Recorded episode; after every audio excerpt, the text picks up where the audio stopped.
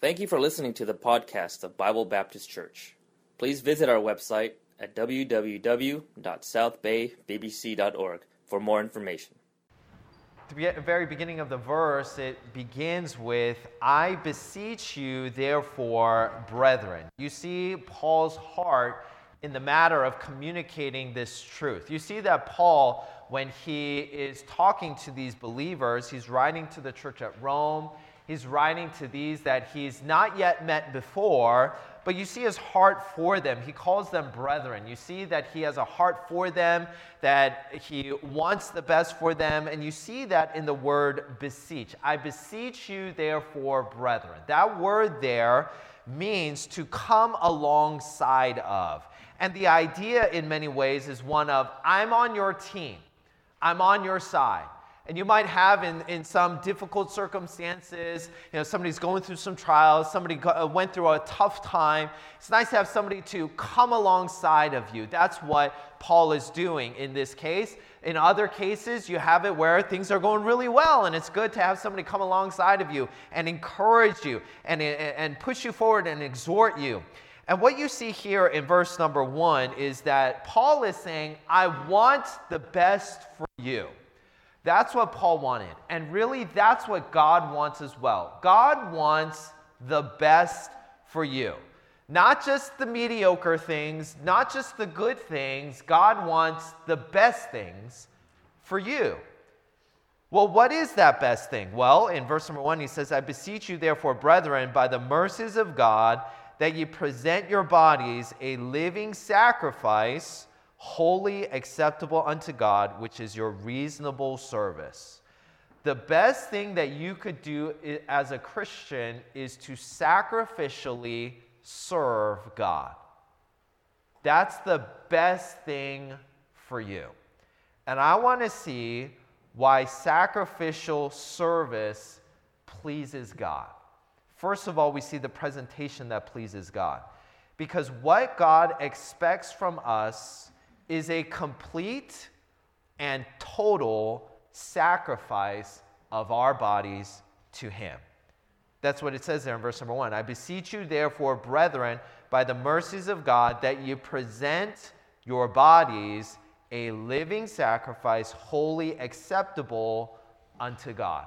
That means that we take our bodies and every part of our bodies and we present them to the Lord. We give it over to the Lord. We present our eyes, we take our eyes and we give them over to the Lord and say, God, here are my eyes. You are allowed to inspect and to take whatever it is that I look at. This is yours. These are your eyes. These are your hands. Whatever it is that I do with my hands, I present them to you. You can do with it as you will. We present our feet and wherever it is that it takes us to the Lord and say, God, wherever it is that I go, I'm giving it over to you. What you desire is where I want to go. What I do with my hands, what I hear with my ears, what I say with my lips, what I think with my brain, all of it is yours. Because God does not want a part of us, He wants all of us. And the theme is pleasing God with faith. In order to please God with faith, we must present all of ourselves to Him. God is not expecting a part of us all of the time, and God is not expecting all of us part of the time. God expects all of us all of the time. That is the kind of sacrifice that pleases God. A partial sacrifice is not sufficient to please the Lord. God is not pleased when we hold something back from Him. He desires that we take our bodies, ourselves, our entire being, and place it on the altar of sacrifice to Him. At the end of uh, the messages every single Sunday and, and during services, we have what we call an invitation time. If you've been here before, you'll know about the invitation that we offer at the end of every service. And while we don't have a physical altar, sometimes invite, you know, believers, people here in the church, if you heard the message, to you can pray uh, in your seat. You could pray standing up. You could kneel there. Some people might kneel in the aisle. Sometimes we offer the invitation to come forward to the steps uh, at the altar. We call it the altar. It's, of course, not a real altar, but it's kind of a symbolic offering of God. I am taking my whole self, and all of it you can have. That's the kind of sacrifice that God desires. We present everything to the Lord and seek his approval. When we take our eyes, we say, God, everything that I see, I'm going to take my Netflix account and give it over to you, God, and whatever it is that you don't want me to watch, I'm not going to watch it. You're going to take your social media and say, you know what, these people, you know, that, that I'm following, these, these accounts that I, I watch, you know, it's, it's not pleasing to you. So, all right, I'm not going to I'm not going to watch those anymore if that does not please you. We hand over our smartphones and say, God, what are the apps that you desire for me to have, and what are the apps that you desire for me not to have, for me to get rid of? even it, down to our friendships and relationships, how we should handle each of our relationships. Nothing is off the table with God. It may seem that what God is asking for, which is all of us, would be a lot. Because there's nothing more that we could give, right? If we give ourselves, there's nothing left you know, in 2008, I came to uh, a church service, not here. I was uh, living in the Seattle area and uh, living with my parents. I just graduated and, you know, in the, in the job search. And uh, I went to church on a Wednesday night, uh, sat in the church services, and uh, I distinctly remember the Lord speaking to my heart about surrendering my life to Him. Now, I had been saved. I'd been going to church for my whole life, been saved for a few years. And, and uh, I had a plan of what I wanted to do with my life in terms of serving God. Uh, I, I, played the piano, so I was planning on being involved with playing the piano for the choir and all the special music and for the services. Uh, you know, I was planning on, you know, when I got a job and getting some income, you know, tithing and supporting missionaries. That was my plan. And, and I thought, you know, I got a place of service. Maybe one of these days I might teach a class or be involved in, you know, leading some ministry, things like that. I, I had some ideas of what I wanted to do. And, and all of those things are fine things. There's nothing wrong with playing the piano, being involved in ministry, teaching a class, tithing. All of these things are good things, they're wonderful things. The only thing is, that's what I wanted to do, and I had not yet presented myself as an offering to the Lord and said, God, whatever you want for me to do. And it's at that moment that God said, Now that I have all of you, let me tell you what I want you to do with your life. And sometimes it can seem like a lot. It can seem like offering our entire lives, our bodies, our careers, all of our thoughts, all of our actions, all of the things that we listen to and watch would be a big sacrifice. But the Bible says here that it is your reasonable service. Giving my entire life, all of my body, all of my time to God is reasonable.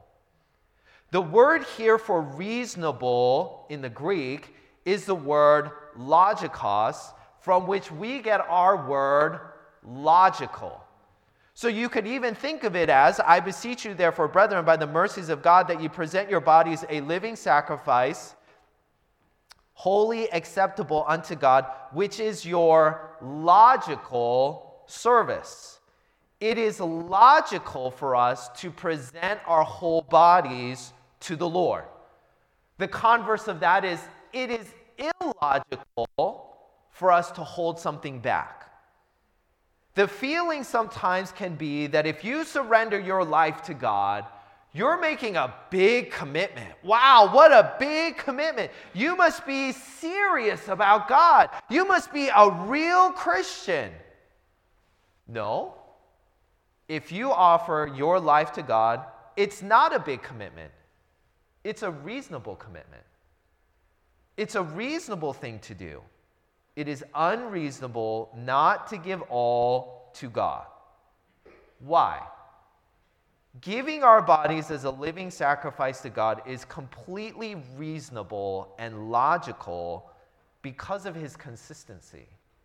See, God is not asking for anything from us that he has not already given to us. God is asking for our bodies because He gave us His body. This past Wednesday, we had the first Lord's Supper of the year. And as a church, we encourage every church member, you know, do your best to make it out. It's one of the two ordinances we are commanded to uh, uh, remember the Lord's sacrifice. And when he instituted that Lord's Supper in Luke chapter 22, when we see the words there, it says, And he took bread and gave thanks and brake it and gave unto them, saying, This is my body, which is given for you. This do in remembrance of me.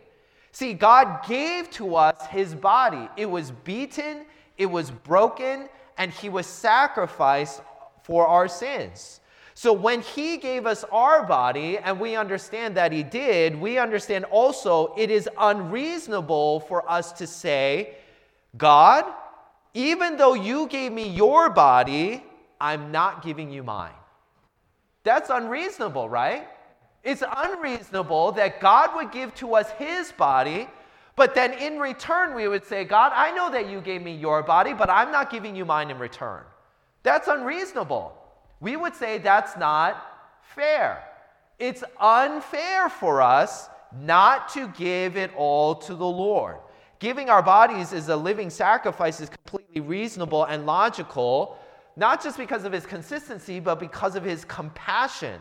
You're there in Romans chapter 12. Go back to Romans chapter 11 in verse number 32. It says, For God hath com- uh, concluded them all in unbelief, that he might have mercy upon all. God had mercy upon each and every one of us, not giving us the punishment and judgment that we deserve. Because Romans chapter 6 says, For the wages of sin is death. And God, in His mercy, gave Himself on the cross for our sins so that we might be saved.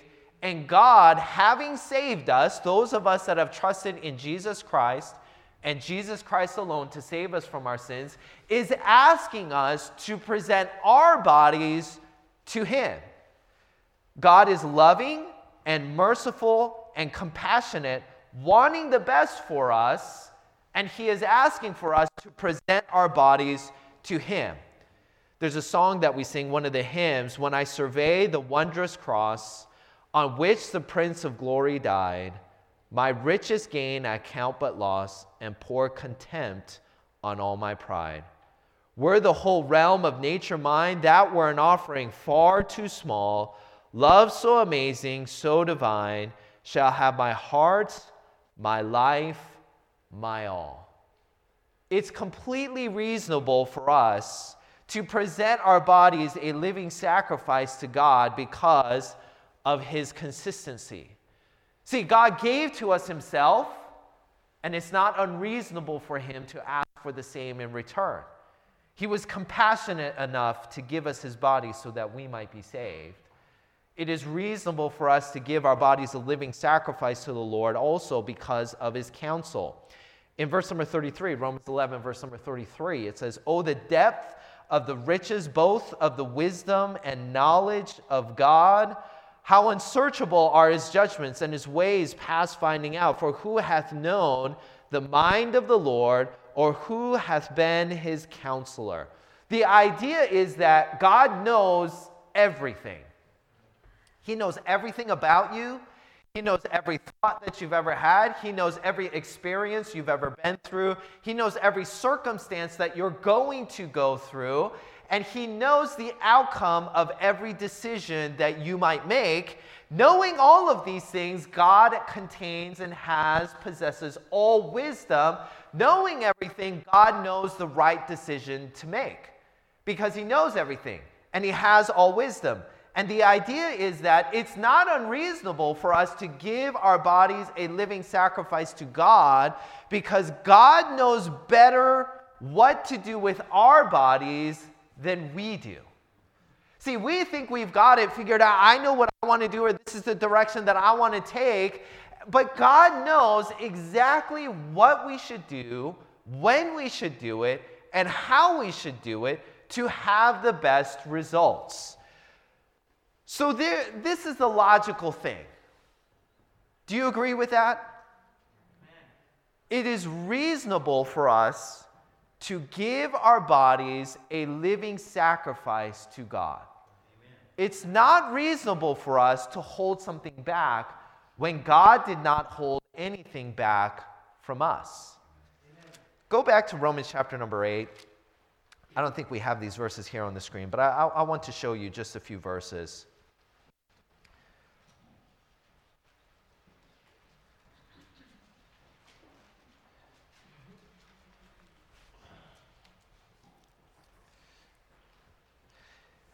Romans chapter 8, verse number 28, it says, And we know that all things work together for good to them that love God, to them who are the called according to his purpose.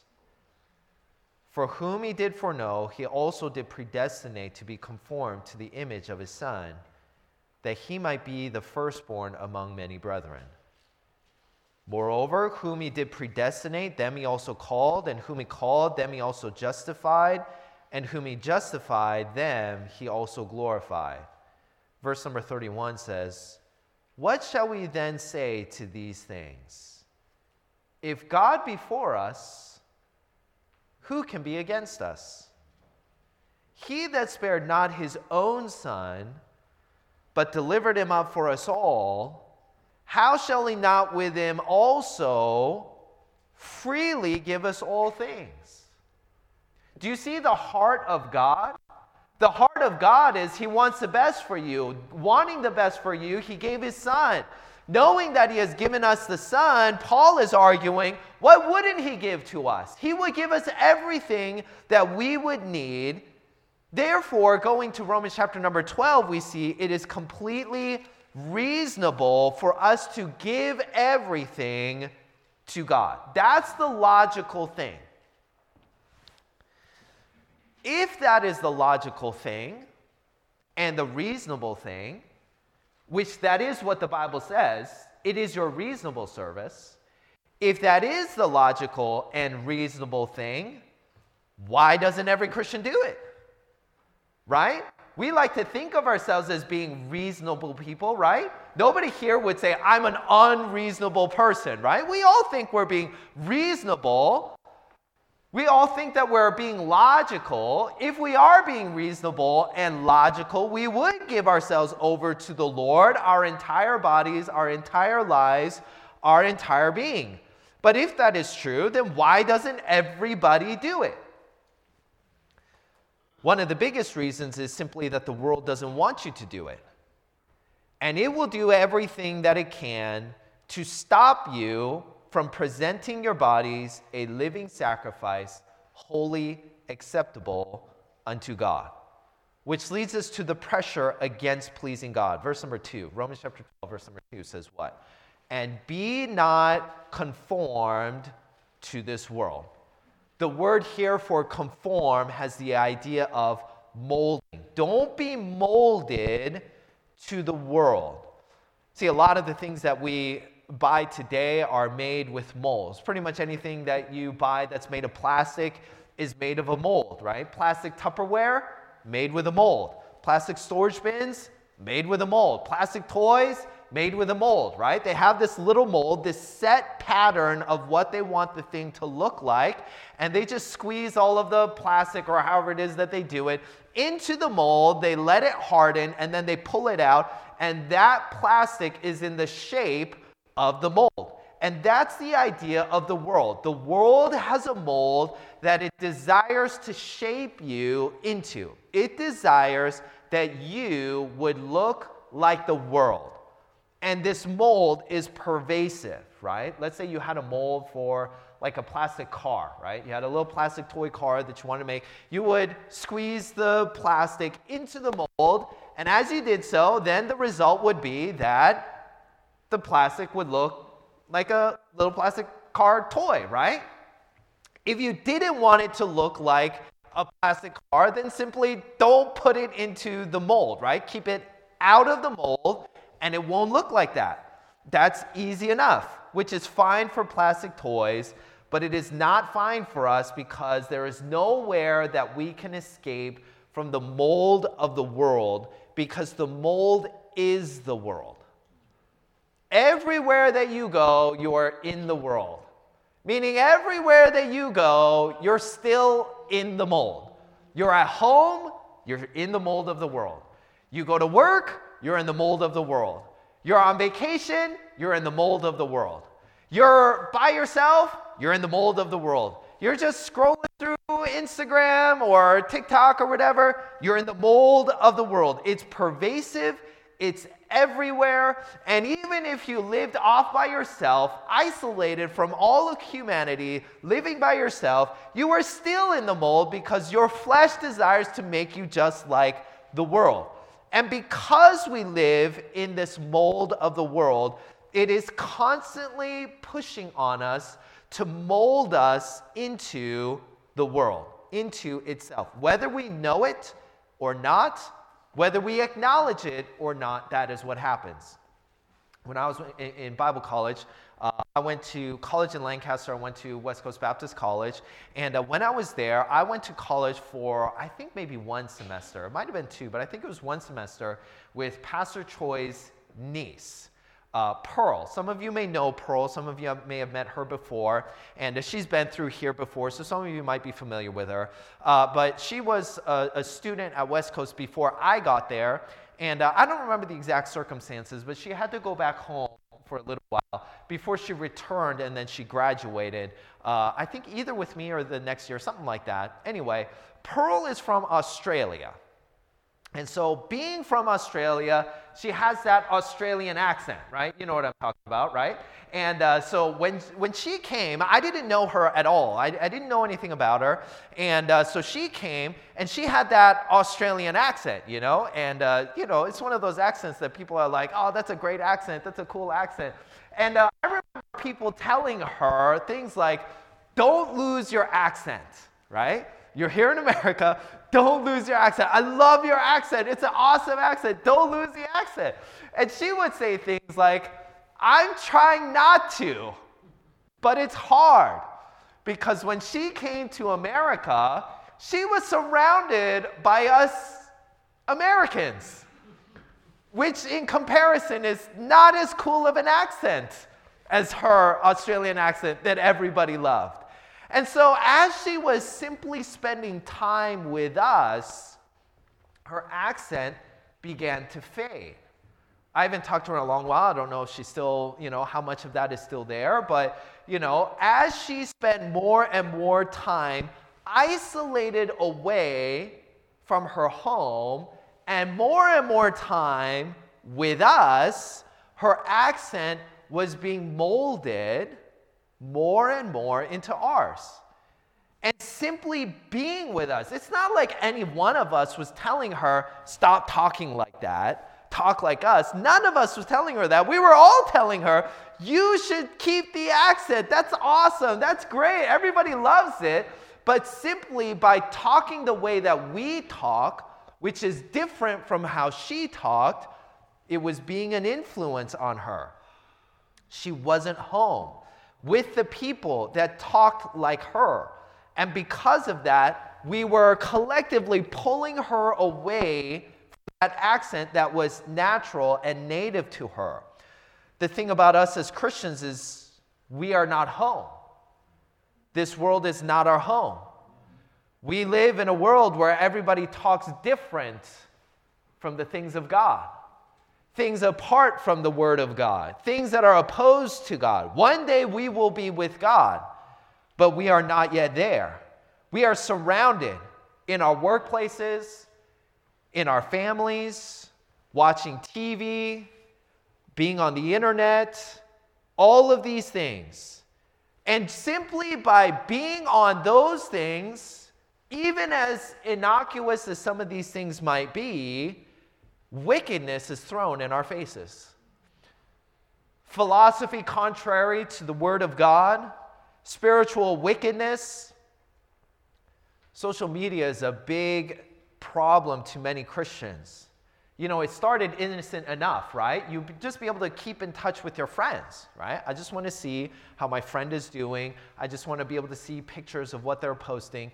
And now it has evolved into this thing where now we see all sorts of things from random people.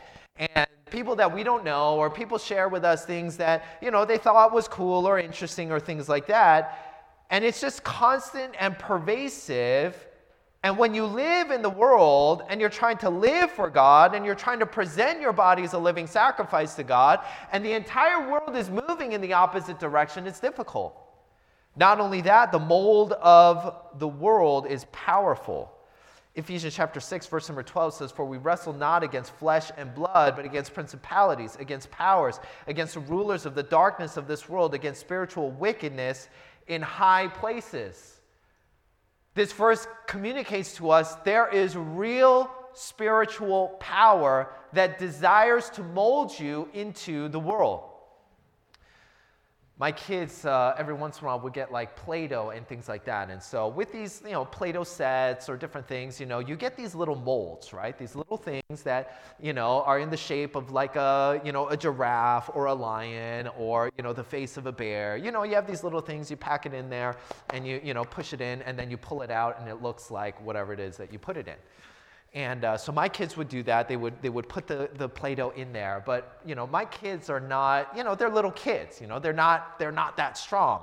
And so they would put the little clay in the mold in and they, they would push it in and they would dump it out and they would look at it and be a little disappointed because, you know, there'd be like little missing parts, you know, it wasn't quite exactly right. And so part of the face would be missing because they didn't push it all the way in. And so they would ask me, to make these little Play-Doh animals for them. And so they would, they would bring the Play-Doh to me and give the little mold to me. And then I would use all of my awesome father strength, you know, and I would squeeze it in there, you know, and make sure every crevice of the mold was filled, you know. And then I would pull it out and they would be so happy. Oh, you know, I could tell it's a line. And they would, they would play with these different things, you know. You know, if we had this soft, gentle force of the world, you know, it might be a little bit easier to resist, but there is great spiritual power that is pushing on us into the mold to make us just like the world. That's what the world is, that's what the world does, but make no mistake about it, the mold of the world is poisonous. Matthew chapter 13, verse number 22 says, He also that receives seed among thorns is he that heareth the word, and the care of this world and the deceit of riches choke the word, and he becometh unfruitful. People go into the world, believers, Christians, go into the world, live the way of the world, and then wonder why there's no fruit. I go to church every single week. Where's the fruit? It's because of the molding of the world that happens on every believer when you go to work, sometimes even when you're with your family, when you're with your friends, when you're on the internet. It happens. Before I moved to California, many of you will know this, I lived in New Jersey. And in New Jersey, uh, we lived in a, a, a, one of these big apartment complexes. You know, there was like, I don't know, 100, plus apartments in this big complex, and each of the buildings was like three floors. So we lived on the third floor, which has its pros and cons. Uh, we were given a choice: you want the bottom floor, middle floor, top floor, and I said I want the top floor because you know I don't want to hear people stomping on the you know the ceiling above us. You know I wanted to be on the top floor, and so that was the reason that I wanted to be on the top floor. The big con was in the summer you were roasting in the apartment. I mean, we would come home from work in the summertime and it would be absolutely blazing in our apartment. And so there was like this air conditioner in the living room, but it was like one of those where like you had to actually physically turn it on. And so uh, my father-in-law, my wife's dad, gave us a, an air conditioner. We would stick it into the bedroom uh, window and uh, we timed we, we set it up with either a timer or some you know one of those smartphone apps you know that you could set it what time it turns on and off and stuff like that. And we would set it to turn on a couple of uh, hours before we would get home. And so we would get into our apartment we would walk in the door and it's blazing hot in the living room. We would walk straight through the living room into the bedroom where we'll be nice and cool you know? And so the rest of the evening we would stay in the bedroom where it was nice and cool and so we lived there for a little while, and one of the nice things that we had was we had a little balcony. And on the balcony was this, you know, little railing. And uh, so my wife, you know, wanted to have like, you know, one of those little, I don't know if you call it a garden or whatever, but, you know, these little planters that she would put over the railing and you know she planted a few different things you know? We never really saw a great harvest because there are squirrels that would jump onto the roof and then they would eat all of the little plants and you know all of those things. And so we never really saw too much fruit. But when we moved here to california we, we lost all of that because we don't have a balcony. We don't barely get any sunlight at all. And so you know uh, so we, we, we don't really have anything but uh, this past christmas my wife got one of these little indoor I don't know, garden things. And uh, it's one of those things where it's got like the light on top, you know, and you put the little, you know, the soil pods with the seeds and stuff like that, and it, and it grows. And so we just got this, and so it's growing these little things, and you're, you're supposed to put water into the tank, and you put the nutrition food, plant food, or whatever into the water, and it grows. And so we're starting to get these little things, you know. Uh, I think we have like a cilantro plant and it's like growing, you know, and so we, we have to cut it, you know, and so I gave it to my kids. Here, eat some cilantro, you know, so they're, you know, they're eating cilantro and stuff. And so we get some basil, I think we're going to get, you know, there's still a, little, a few little things that we're not, just to be honest, I'm not sure exactly what it is yet, but it's just this tiny little thing uh, that's still growing out. And uh, I, was re- I was trying to set this thing up and uh, you know trying to figure out what it is and how it works and stuff like that. And one of the things that it says is that this light stays on for 16 hours. And i wasn't i don't know what i was thinking but i didn't think that it would stay on for 16 hours because i don't know maybe i thought well the sun never shines for 16 hours but this little machine and i'm sure that they know all of these things sets the light for 16 hours a day, every single day. And you put it into this tank, and the water with the, the food is in there every single minute of every single day. Now, imagine if I were to take these poor little seed pods and I put it in there with the water and the food and the light, and I gave it light for an hour and then I shut it off for the rest of the week. And I took the little pod and I put it into that nice plant food water for about an hour. And then I took it out and I dumped it into weed killer and I left it there the rest of the week. Is it any wonder that we wouldn't see any fruit? We would be like, of course, there's not going to be any fruit. But what the world is trying to do is take you out of the environment of spiritual growth and put you into spiritual weed killer, which is the world. and it'll use any means necessary.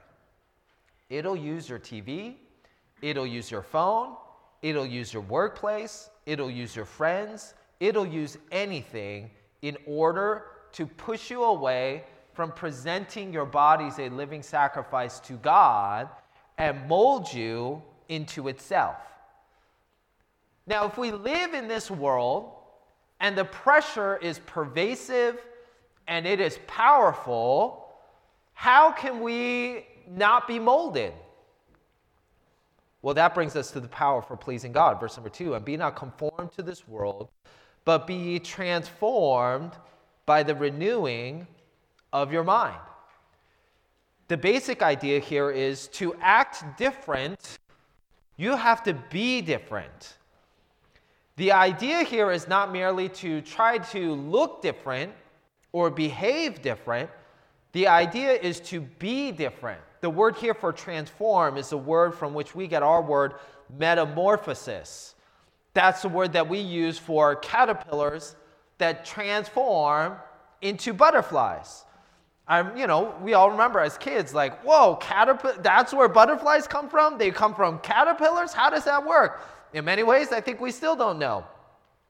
But butterflies are caterpillars that have been transformed.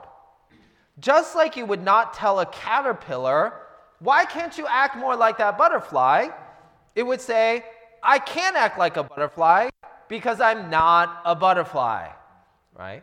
Sometimes the reason why Christians struggle and they say, I know I should do this, or they have a mom or a dad that tells them this is what you should be doing, and they're not doing it, they're not acting like they ought to act. One of the reasons is they're not different, they've not yet been transformed. they've not yet been saved. Are you saved today? Hey, there's no point in us going through all the religious activities and all the religious, you know, uh, practices and traditions if we have not yet been transformed by God. And notice that the phrasing there is don't transform yourself. The word there, or the phrasing of it, is be transformed. We are told to be transformed. That word for transform is used three other times in the Bible. Twice it is used to describe Jesus when he went up on the Mount of Transfiguration. You remember that? He took Peter, James, and John. He went up on the Mount and he was transfigured before them. He was changed. His uh, appearance was totally different. That's two of the times that the word transform was used. The third time, the other time that it's used, is in 2 Corinthians chapter 3. The Bible there says, But we all, with open face, beholding as in a glass the glory of the Lord, are changed into the same image from glory to glory, even as by the Spirit of the Lord. The idea here is as we are continually exposed to the glory of God, God's glory changes us. The picture here, if you look at some of the earlier verses there in 2 Corinthians 3, it references Moses in the Old Testament.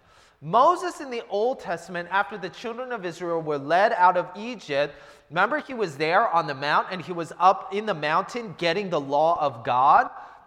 He was there, the Bible says, for 40 days and 40 nights, writing down the law of God on tablets. In Exodus 34, the Bible says, And it came to pass when Moses came down from Mount Sinai with the two tables of testimony in Moses' hand, when he came down from the mount, that Moses wist not, he didn't know that the skin of his face shone while he talked with him. Moses goes up into the mountain and he's spending 40 days and 40 nights in the presence of the glory of God Spending that time changed his appearance. His face was literally glowing when he came down, and everybody was looking at Moses like, What is going on? And Moses had no idea. It almost sounds like a comedy. Moses is like, hey, what's going on, guys? You know, and everybody's like, do you know what's going on with your face? No, what's, what's going on? It's literally glowing. And so the Bible says that whenever he would come down, he would wear a veil to cover his face. And then when he would go back up into the mountain, he would lift up the veil and get exposure to the Lord, and his face would shine. 1 John chapter 3, verse number 2 says, Behold, now are we the sons of God and it doth not yet appear what we shall be, but we know that when he shall appear, we shall be like him. For we shall see him as he is. We will be like God because we will have direct exposure to the Lord. And that exposure will change us. Hebrews chapter 11, verse number 6 is the verse from which we get our theme verse. But without faith, it is impossible to please him. The direct context of this verse comes from the verse before it, in verse number 5, where it says, By faith, Enoch was translated, he was taken, that he should not see death. God took him directly to heaven, to the presence of God, without dying, and was not found because God had translated him. For, he ha- uh, for before his translation, he had this testimony that he pleased God. Genesis chapter 5 says, And Enoch walked with God after he begat Methuselah 300 years. The Bible doesn't say that Enoch walked with God once a week. It doesn't say that Enoch walked with God often. It says that he walked with God for 300 years. It was a continual, constant walking with God. See, here's the thing about, for instance, coming to church. I'm glad that all of you are here. And I encourage every single person, saved or lost, go to church because what's going to make the difference is not going to church per se, but God and His presence and His word that will change us. Just like walking around a hospital is not going to make you better, but having the doctor who is at the hospital do a procedure on you will make you better. That's the idea of why we come to church. We come to church to be changed. Amen? Amen. All right. We come to church to be changed. We are changed when God works on us. When God changes us. Hebrews chapter 13 says, Make you perfect in every good work to do his will, working in you that which is well pleasing in his sight. The idea here is that God is the one who does the work, working on us. We become more like him, and that's what pleases him. Remember Peter when he walked on the water? Remember they were in the middle of a big storm, and Jesus is walking on the water? And remember, Peter says, Ah, it's a ghost. And Jesus says, Oh, be of good cheer. It is I. And Peter says, If it is you, tell me to come out on the water. And Jesus says, Come on the water. And he went on the water. And he walked on the water to go to Jesus. But the Bible says in verse number 30, But when he saw the wind boisterous, he was afraid and began to sink. He cried, saying, Lord, save me. You ever feel like that? You ever feel like you're looking around and what is going on? And you take your eyes off of the Lord and you begin to sink? Immediately, Jesus stretched forth his hand and caught him and said unto him, O thou of little faith, wherefore didst thou doubt? We say that Peter walked on the water. And technically, that is true.